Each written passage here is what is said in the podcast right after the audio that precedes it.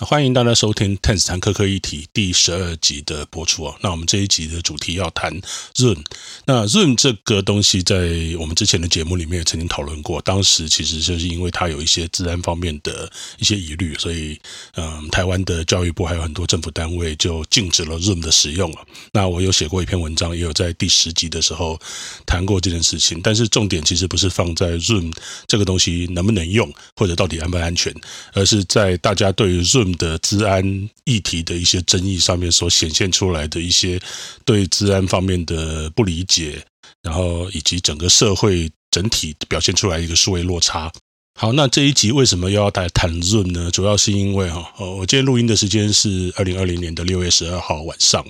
那这两天其实在，呃，包括美国哈，应该说全世界的一些科技界都蛮关心的一个话题，又跟 Zoom 有关。那这件事情是什么？这件事情是呃，Zoom 它因为在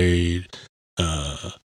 六月四号的时候，就是有一些大陆跟香港的民运人士哦，对不起，应该讲中国跟香港的民运人士，那他们在 Zoom 上面召开了一些蛮大型的呃六四的一些纪念的集会的线上会议哦。那后来呃这些会议要么就是被 Zoom 在会议举行途中突然把它停掉，那。另外就是说，呃，主持这些会议的账号，在后来也被 Zoom 停权。那这件事情经过美国媒体披露之后，其实闹得满城风雨，弄得非常非常大。因为，呃，这个其实就跟最近整个美国的反中呃的一个热潮是有关系的。因为，呃，中国不仅是美国跟中国之间的贸易战，还有各种各样的一些冲突哈，最近演得非常非常烈。然后再加上 Zoom 背后的所谓的，我都把它叫做中国原罪。对了，为什么？因为就是说，他的创办人是中国出身的工程师，虽然这是一家美国上市公司，可是他就背负着这个样子的一个呃原罪呢，所以其实就被大家当成是跟中国关系很密切的一家公司。那实际的原因，实际到底有没有什么关系，我们其实不知道。但是，所以我就把它叫做所谓的中国原罪。好，我们大概花一点时间讲一下这件事情的来龙去脉哦，就是为什么会被抖出来哦。那事情是这样的，就是有一个叫做 Axios 的美国媒体哦。那这是一家新媒体，我觉得他的文章都写得蛮好看的，而且有很有条理。那这一家媒体他独家披露了一个消息哦，就是有一个叫做周峰锁的六四名运人士，这位周峰锁先生，他是当年一九八九年在六四天安门事件发生的时候，他人在现场，是一个学生领袖。那后来他因为遭到迫害，就跑到美国去嘛。那今年刚好是六四天安门事件的三十一周年哦，所以他在 Room 上面用他的呃付费的。美国账号在五月三十一号的时候就举办了一个视讯会议。那在这个视讯会议里面，他谈的当然就是六四天安门事件三十一周年的各种呃话题意义啦。然后他另外还邀请了当年在广场上面遇难学生的母亲，还有香港六四纪念活动的主办人。因为我们知道香港在呃今年开始呃。就从去年开始反送中事件之后，其实中国的爪子伸的就越来越对香港的控管越来越紧了。往年都可以举办的所谓维园的呃六四的纪念活动，今年就被禁了，就不能办。所以在呃周峰所办的这个呃 Zoom 上面的一个视讯会议里面呢，他就请了六香港六四纪念活动的主办人来一起参加哦。那整个会议大概是有两百五十个人参加。好，那在这个会议视讯会议结束之后呢，在六月七号的时候，呃，周峰所他就发现他的 Zoom 账号遭到停权，那但是也没有没有任何的说明去说，呃，他这个账号为什么停权了？那周峰锁他写 email 向 Zoom 申诉，也没有得到任何的回复哦。那后来这件事情他就在 Axios 上面曝光，然后也。被很多的不管是科技媒体或者是其他大大小媒体都加以引述哦，那当然这个对 Zoom 来讲就是一个很严重的，因为中国牵扯到中国看言论管制，呃的一个很严重的公关危机哦。好我们刚刚提到 Axios 的这一篇报道，我还蛮建议大家去看一下。那我也会把整个这篇报被报道跟另外一篇很重要的报道的连接都放在我们 Show Note 里面。但是我们先来讲比较前面的这一篇了。那在这篇里面，他除了报道周封锁方面的一些说法跟指控之外呢，那他也去采访了 Zoom。那 Zoom 那边也给了一段简单的说法。那这简单的说法，他是这样讲啊，他们讲几件事情。第一件事情就是说，呃。他们就跟所有的跨国公司一样，都在任何国家营运的时候，都必须要去遵守当地的法律。那第二件事情是，呃，因为这个样子，所以他们认为，在一个跨国会议里面，所有的参加者呢，都必须要去遵守他们所属国家各该国的法律。然后再来就是说，他们也。因为周封锁这件事情，他们开始在检讨这一类事情的流程了。然后，但是要如何检讨，会检讨到什么样的程度？然后这件事情到底怎么发生的？其实那个声明里面并没有讲。然后呢，他们最后一句最后一句讲的就是说，呃，我们已经把周封锁他的美国的 Zoom 的账号已经回复了，就是让他继续可以使用了。好，那这一段短短的说明，其实坦白讲，呃，各位如果自己去读的话，就会发现说，他虽然写的也是四平八稳。但是没血没肉，而且也也没有任何道歉的意味哈。那那但是我们如果仔细去解读他这段文字里面所没有讲出来的的一些意思的话，其实某种程度上面来讲，他们已经承认了他们处理这件事情是有问题的。为什么说？因为我们知道周峰手他用的 Zoom 账号是美国账号啊。那所以既然是一个美国账号，那按照 Zoom 他们提出来原则。就是各个使用者应该要去符合当地的他他们所属国家的当地的法律。那既然是美国账号，当然就应该适用美国法律啊。那美国法律它就基本上就不会因为你在谈六四，因为你在谈一些中国政府不喜欢的东西，然后你就被停权。所以这一点上面来讲，呃，Zoom 就不应该去停周封锁的账号。所以他们既然这样讲，就表示说他们承认把周封锁账号封锁掉这件事情处理的方式。是不对的，不应该停权，所以呢，后来他们也就帮他复权了哈。那另外一点就是说，他们既然说要检讨今后处理类似案例的一些流程了，那也就表示他们其实承认这件案子的处理手法确实是有瑕疵。那如果没瑕疵的话，干嘛要检讨？对不对？所以基本上就是说，你去读他的这个声明的字里行间，虽然没有任何道歉的意味。其实已经在承认说他们做的这个方式是有问题的，那所以要改，那也把周峰所的账号恢复过去了。不过呢，如果你今天从一个危机公关处理的角度来看哦，这样的声明坦白讲是没有办法去平息众怒的。为什么？因为第一个，你看不出任何道歉的诚意。那这件事情很严重，就是说。呃，在任何的社群公关危机的处理方面来讲，有几个很重要的关键。第一个关键是速度，就是说，当事件发生，那不管这件事情到底是错在谁啊，呃，就企业马上道歉，然后不要说一堆五四三，这个是一个铁律哦。那这件事情其实不是不是我讲的，我很多年前有一次听詹宏志先生的演讲。那那个时候，其实，在演讲的 Q&A 时间里面，有人问到，因为在当时，其实呃，詹先生他所拥有的 PC Home Online 的电商发生了非常多次的标错价事件哦。那这些标错价事件在一开始的时候，其实 PC Home 他当然没有经验，也处理的不好，所以造成很多问题，甚至闹上法庭都有。那到后来一次一次又一次的这样的状况之后，他们就比较知道怎么样去改善内部流程，怎么样去进行这种危机公关的应对跟处理哦。那詹先生那个时候讲说，因为这一类的呃不满情绪啊，一旦发生之后，它扩散的速度会非常非常快。那所以呢，企业它在处理这件事情，这这一类的负面公关，尤其是社群的负面公关危机的时候啊，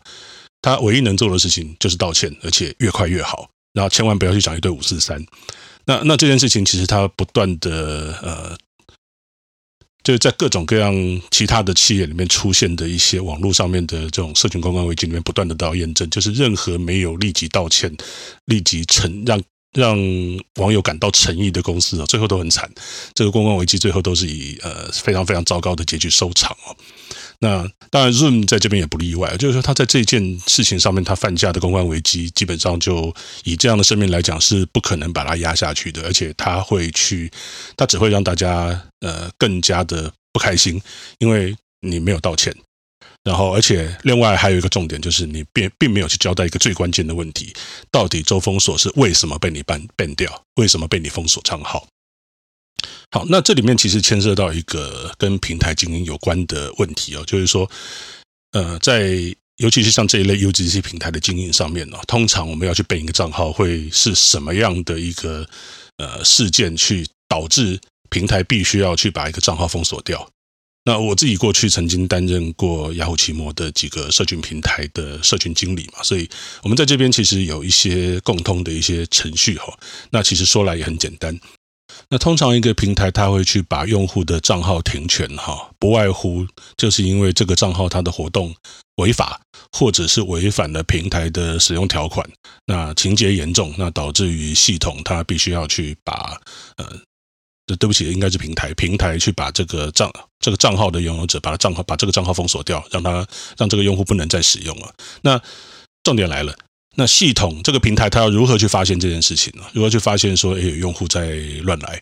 那不外乎两种情形，一种情形就是这个平台它可能会有一些系统可以侦测，比如说，呃，你不当的去在很多不同的 IP，同时用很多不同的 IP 去登入，那这个事情大部分的平台都可以侦测到，就是发现你有一个不当使用的情形啊。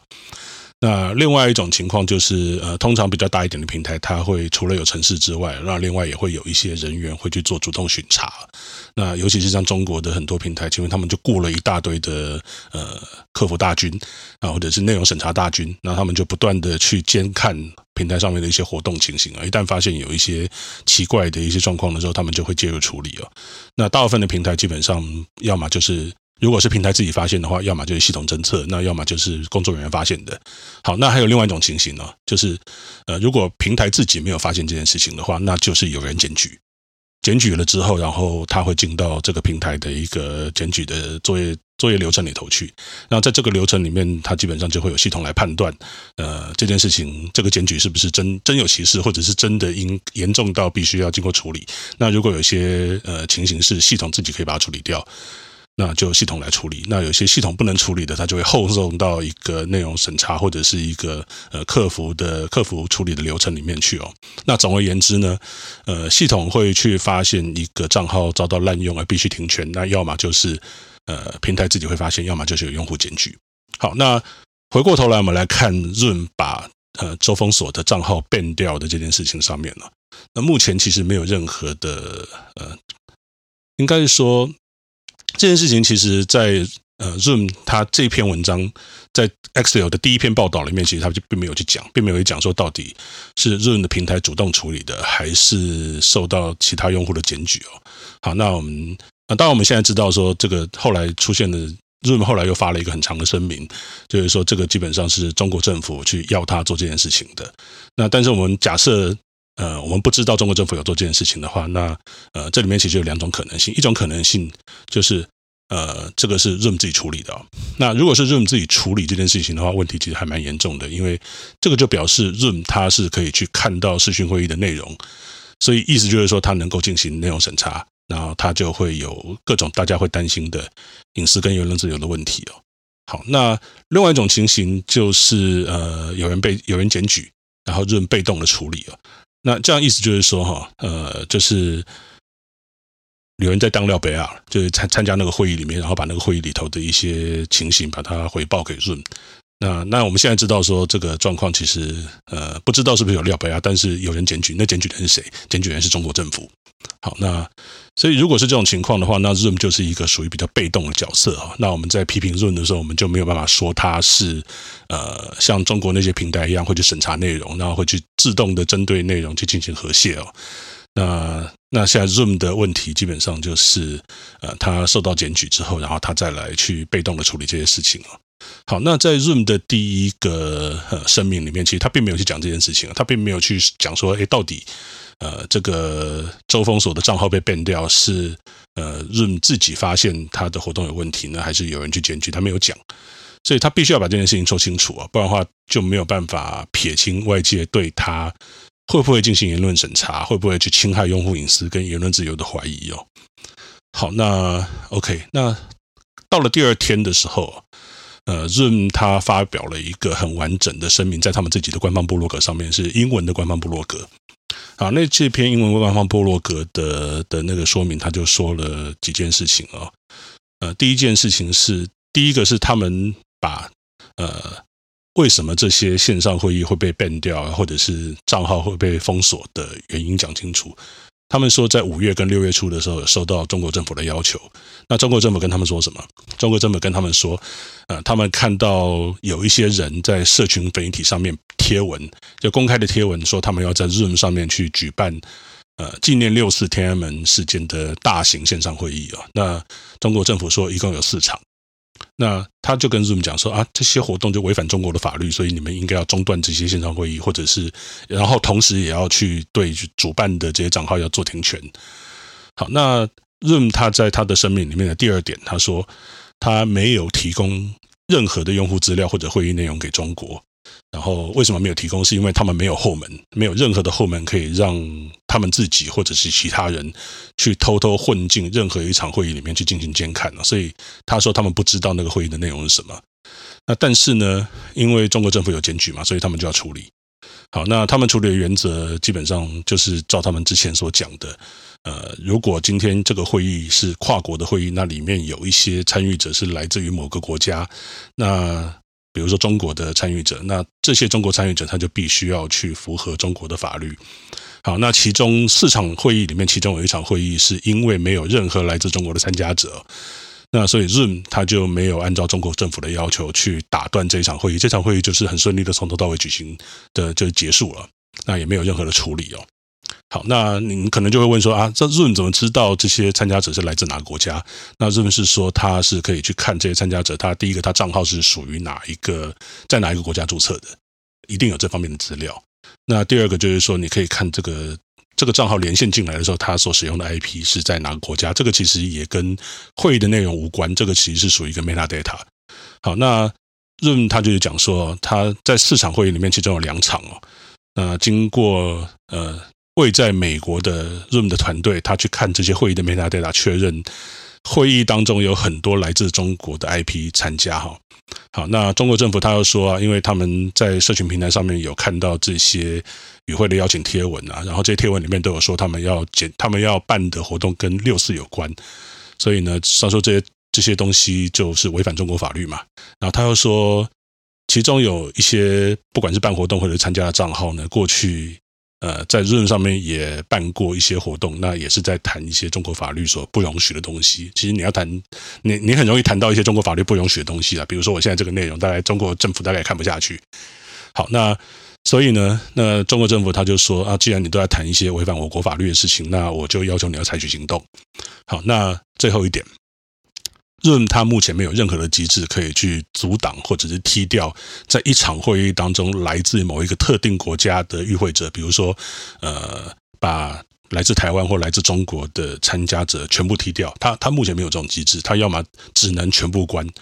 所以他就只好这样，所以他就直接把有中国的参加者的三场。谈六四的线上会议就把它关掉，然后也同时把主持会议的账号停权了。这个是他们在第二篇声明里面所提到的整个事情呃的发生的一些重点。好，那在这篇文章里面，他们其实也讲了两件事情，他们自己承认他们没有做好。第一件事情呢，就是说，呃，他们自己的原则是说，他们呃在各个国家的所属的使用者要去。呃，符合各个国家的法律规定嘛？可是他们停权的三个账号，有两个是美国账号，有一个是香港的账号，都不是中国的账号。所以呢，不是中国的账号，当然就不适用中国法律嘛。所以给他们停权就不对。所以 Zoom 后来就承认这个做法是错的。那他就把这三个账号，两个美国的，一个香港的，都把它恢复了。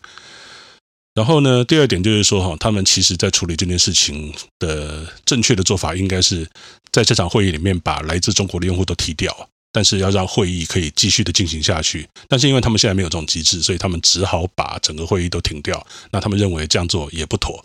所以就两件事情没有做好。第一件事情就是，呃，不该把非中国的账号变掉。那第二件事情就是没有办法把中国的使用者。踢掉，留下其他的使用者，让会议继续进行，所以他们就把三个会议全部都让它中断了。这个当然也不对。好，所以接下来呢，他们就讲说，他们要做三件事情啊。第一件事情呢，就是中国政府今后对于 Zoom 的任何要求都不会扩及中国用户之外的其他国家的用户。也就是说，这个其实是他们所讲的，先前所讲的，就是各该国的使用者要符合各该国自己的法律。那如果不是中国的用户，就不用去遵守中国的法律。那 Zoom 它也不会去处理，也不会按照中国的要求去处理哦。那第二件事情呢？那 Zoom 因为他刚刚讲了，他缺少一个机制，就是把某个国家的使用者从会议里面直接把它踢掉，所以他最近要开发这样的功能。要去阻挡某些特定国家的用户去议会的机制哈，他说这样就可以用来保护其他国家的用户的权利，但是又不会违违反某些国家要求你合法的这样的的的一个需求。好，那第三点呢？Zoom 它会在六月三十号的时候发表一个公透明度报告。这个透明度报告其实是很多大平台都会做的事情啊，包括呃 Facebook、包括 Google、包括 Apple、包括 Line，在嗯这些它透明度报告不只是在美国发，其实在台湾也可以发。我们去看一下这些网站的台湾分站，其实它都会定期的发布。可能是一年一次了，会发布一个透明度报告。透明度报告里面会有什么东西？通常就是会有，比如说，呃，台湾政府去跟 Line、去跟 Facebook、去跟 Google 去要一些用户资料的呃件案件的数量，然后这些平台它呃针对这些案件的回应是。比如说提供了哪些哪些人，或者是提供，通常不会讲哪些人了，他会提供，他会说，比如说随便讲，台湾政府或者警察局去跟赖要了，我随便讲两百个，呃，两百个使用者的资料，他要查一下这些人是不是有违法的使用行为哦。那赖他就会在他透明度报告里面讲说，诶，他经过他们的呃审视之后，他们提供了几个，然后有哪些他们没有提供。那在这样的报告透明度报告里面，其实都会讲这些事情哦。那 Zoom 它会在六月三十号的时候发表一个透明度报告，然后会在这里面去公布一些新的全球营运的策略啊。然后因为这一类的，当你平台越来越大，尤其是你是跨国平台的时候，其实各国政府一定都会希望能够从你那边得到很多资料。比如说，呃，中国政府就会想要去知道说到底有哪些。异议分子会在上面开会，那其他国家也一样，尤其是一些比较呃集权的国家或者一些警察管得比较凶的国家，多半都会去跟平台要资料啊。那平台也会有一个政策去决定这些资料，他要不要配合一些各国政府的一些要求要去提供，或者他就不提供。那这个其实都跟每个平台的一些呃透明度政策有关。啊，Zoom 他会在六月三十号的时候发表一个报告，然后去把他的政策再讲清楚一点哦。好，那以上的三个部分就是 Zoom 在他的第二篇官方的声明里面，在他们官方部落格上面所写的一些东西。好，听起来有点雾煞煞，对不对？因为其实蛮多的，我觉得大家也可以自己去看一下。我也会把他的这个整个官网这篇报告的连接丢在我们的 Show Note 里面，那大家有空可以去看一下哈。好，那呃，回过头来，我想再谈一下，就是说。我怎么看这篇新的声明啊？因为同为一个平台经营者的角度，其实我在看这些声明的时候，可能跟大家角度不太一样。因为大家角度可能就会从比较外在的角度，呃，比如说啊，Zoom 它就是怎样怎样啦，然后它就是配合中国的言论监管啦，然后或者说呃，会有各种外部的角度。那我会从比较内部的角度来看这件事情哦。好，那。首先呢，第一个就是从平台营运跟技术角度来看，我会觉得 Zoom 这份声明其实写的不算差，四平八稳了，就是也写的蛮好的。他有把一些，因为他三个部分嘛，第一个部分就是把这个案子的来龙去脉啊，把它讲的算蛮清楚的了。当然，一定有一些东西他没有讲，细节他可能没有交代，但是他至少在呃这个案子发生的一些呃来龙去脉跟他们处理的手法，他们重点有讲到。好，那第二点就是他们讲，他们自己承认有两点，两个地方处理不好嘛。那接下来他又列出了三个他会改进的一些呃比较确定的一些 action note，就是 action items 啊，就是他他要做哪些事情去改善这个状况嘛。那这个其实呃就这篇声明来讲，那其实算是还还蛮符合美国科技界一般在这一类声明的一个水准哦。甚至我觉得它比某一些大公司还写的还更好一点啊。比如说最近大家也在讲的两件事情啊，一件事情就是说，为什么在 YouTube 上面大家去输入共匪，那这个留言就会被删掉。好，第二件事情也跟 Google 有关，就是说为什么今天大家在 Google 的搜寻框里面输入一堆英文乱码，然后在那个建议的搜寻选项里面会出现陈菊善款。好，这这两件事情 Google 到今天为止没有给大家一个好好很好的交代哦。这一。但是至少 Zoom 在这个六四的和谐这个事件上面来讲，他出了一篇还蛮长的一个呃公开说明的一个官方的的一个文件啊，让大家可以去看，不管你同不同意，至少他做了这件事情啊。那我觉得这件事情他做的不差，至少比 Google 好。那所以 Google，我觉得 Google 真的应该要好好的说明一下，就是说大家对一些一些奇怪的疑虑。当然我们知道这背后一定有一些技术的原因，可是技术原因你可以讲嘛？对啊，你用一个方式来跟大家沟通，然后让大家对你的平台的形象，呃，会比较有帮助。这这是一件好事啊。好，那。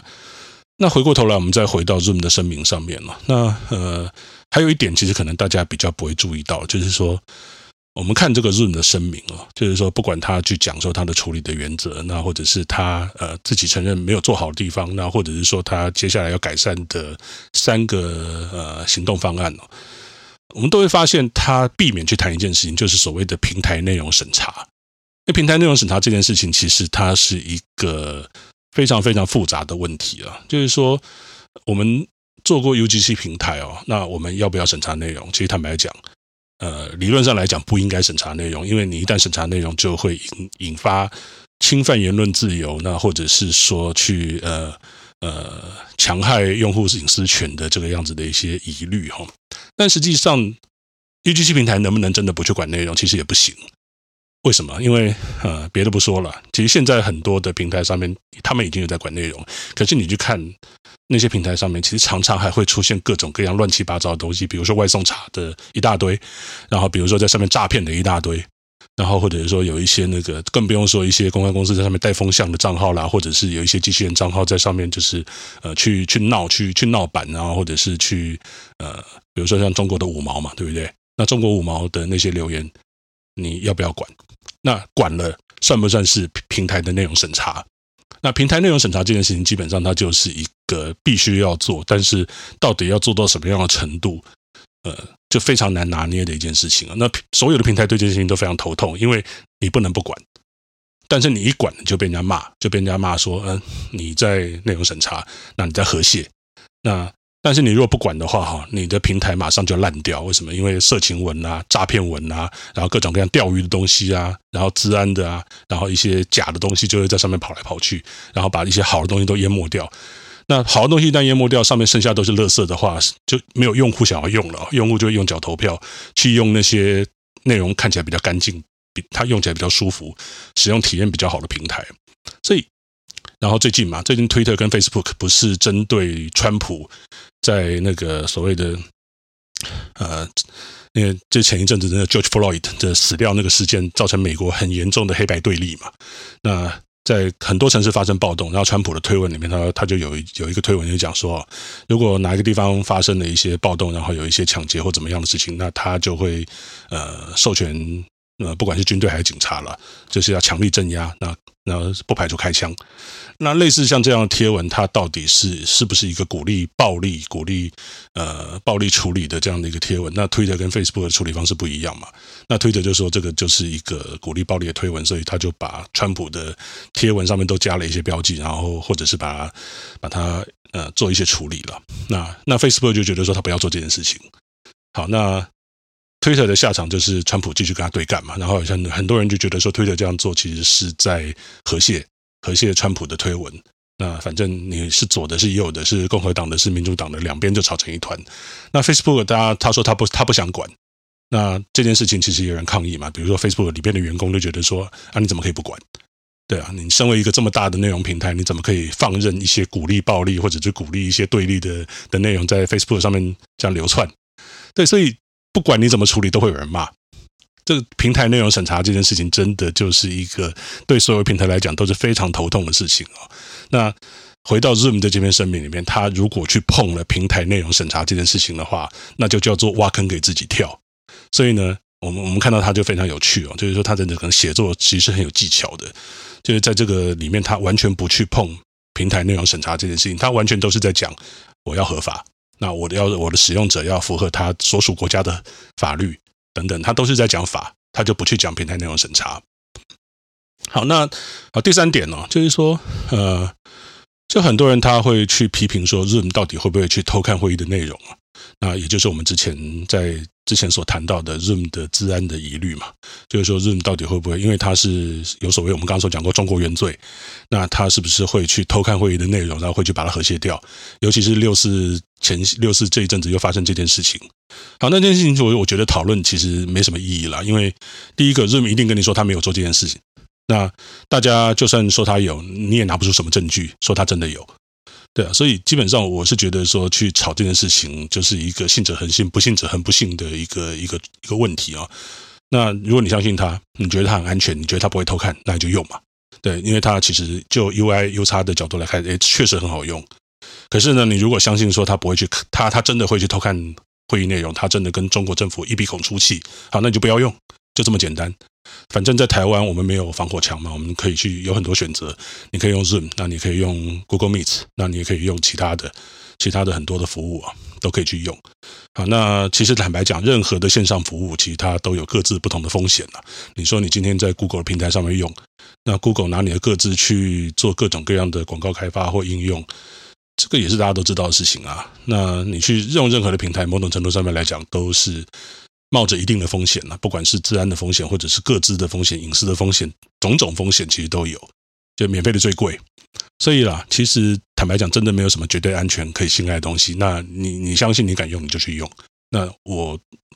我是觉得啦，就是很多人他会来泡我之前写过的文章，或者是我之前做过的节目。那因为我说 Zoom 用不用是假议题嘛，真正的议题其实是台湾的在讨论这件事情所显现出来资讯落差。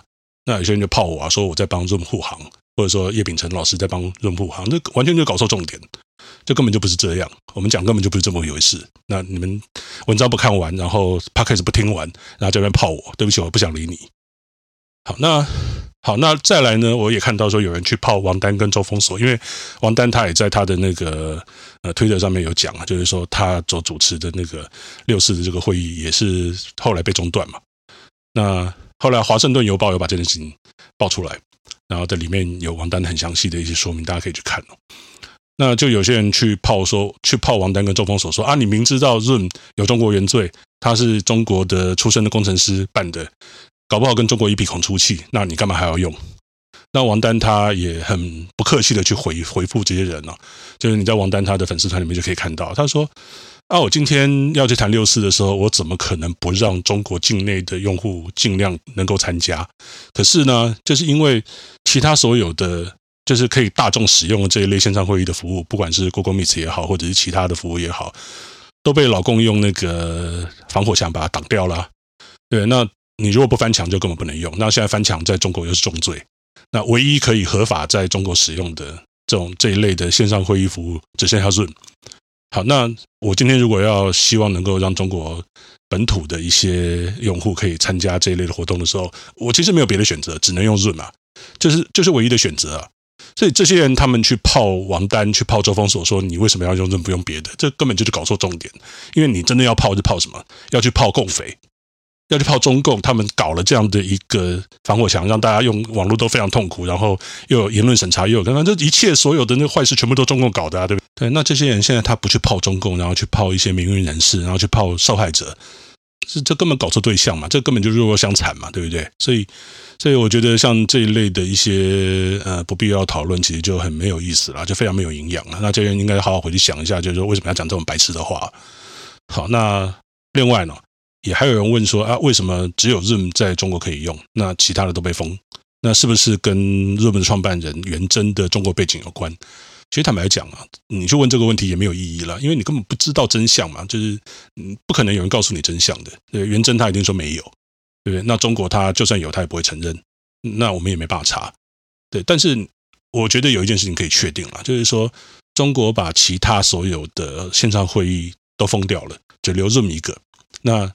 为什么要留这么一个？就是其实其实不晓得，但是我觉得它会有一个效果。什么效果？就是说，如果今天有中国内部的一些异议人士哦，他要去用 Zoom 来去举办线上会议，然后去谈一些呃各种各样的中国政府不喜欢的话题了。那中国政府要去抓这个，就变得非常简单，因为你就是你就只剩下一个服务可以用嘛，对不对？就等于是所有的鱼全部赶到同一个鱼池里头去啊。那他今天他甚至不需要 Zoom 来配合，甚至不需要去要求润要提供什么样的东西，他只要安排几个料杯要进到那个会议室里头去就好了，就一切都全部都都都会摊在他们的阳光底下嘛，就就都会被抓出来，所以这根本防不胜防啊！所以我是觉得啦，就是说，呃，你要去泡润为什么在中国可以用，然后其他被封，是不是有什么关系？我觉得你还不如去关切一下，就是说，呃，要怎么样去让中国内部的这些人，他们有更安全，然后更不容易被抓的管道，然后可以跟外界外界沟通，然后我们想办法去帮他们。我觉得这个才是重点嘛！你你去泡这件事情没有什么用啊，没有什么意义的。好，那回过头来就是说，那 Zoom 他在发了这么一长篇，看起来写的四平八稳，但是仍然没有看起来没有什么歉意的这样的呃一个公关的一个说明稿之后，会不会让这件呃事关非常重大的的一个公关危机了？那会不会就此落幕？我个人判断是不会了。就是说，因为这件这这个事情，其实坦白讲，就是说他他没有道歉，然后他就没有办法满足大家对这件事情的期待。因为现在整个火已经烧起来了嘛，那不管是乡民还是媒体，就一面倒。就是美国现在的整个风向，就是他妈的中国你就该死，对，然后跟中国有关的都该死，对，所以呵，人们在这样的一件事情里面，我不管他们的角色是什么，可是他们以这个样子的方式来处理这样的公关危机，其实坦白讲是不会有效果的了。那那，但是你如果从另外一角度来看的话，就是说，其实作为一个跨国经营的平台，不管是润还是其他的一些服务哈，那你终究要选择你的立场，就是说，你如果今天想要跟中国做生意，那你就会有这些很多很多的麻烦，你就免不了要去呃要去跪要去舔，对，我们很多台商也是这样嘛，对不对？那其实有蛮多的厂商，尤其是在科技业者啦。他要么就是被中国整个 ban 掉，所以他也不会有这些问题；那要么就是他曾经想要舔、想要跪，但是发现其实就去舔了，就去跪了，人家的防火墙也不会帮你打开。Facebook 就这样嘛，对不对？这马克祖克伯不是也跑到北京去，在那种很脏的空气里面去那边慢跑，然后见了一大堆中国高官，结果还是一样进不去，对不对？后来他干脆就说：“那我不要去了，对，我就留在其他的自由国家，好好的去做应该有的服务，我就彻底放弃中国梦。”那谷歌是被迫放弃中国梦嘛，对不对？他们的 Dragonfly 计划后来就因为各种压力，然后就喊停，反正在中国也跑不动。那 Apple 现在看起来就是在中国，它因为卖硬体，可能它的一些相关的敏感度没有那么高，可是它也是有云端服务啊。云端服务也是因为所谓所谓资料在地化的一个要求，它的云端服务的那些 data center，它就必须要设在中国，没有办法把资料带出去，因为这个是中国政府的的规定，法律就是这样规定的，就是这个是一个资料在地化的问题了。呃，那。所以基本上就是说，我们就看到任何的跨国公司，他想要在中国做生意，他就免不了要去面对这样的问题。所以如果说今天呃润他继续选择他还要去做中国的生意的话，那这件事情就一而再再而三还会继续发生。那以这样的一个声明来讲，我认为他没有办法解决这样的问题，他甚至连让这件事情平息下去的这个效果都不会发生。那总而言之，我们就继续看下去了。那这个事情其实就是一个进行中的事件。那接下来会不会有更多的人跳出来说，他们也被和谐，然后也被中国政府这个样子检举迫害？那我们就静观其变。总而言之，这个就是会，你可以从很多不同的角度来看这件事情哦。从外部的角度，或者从内部呃经营管理，或者是呃平台的言论。言论管理，或者是从那个公关危机的角度，都可以看到不同的面貌。那这个其实就是我今天想要跟大家分享的。好，那我们今天就讲这边，拜。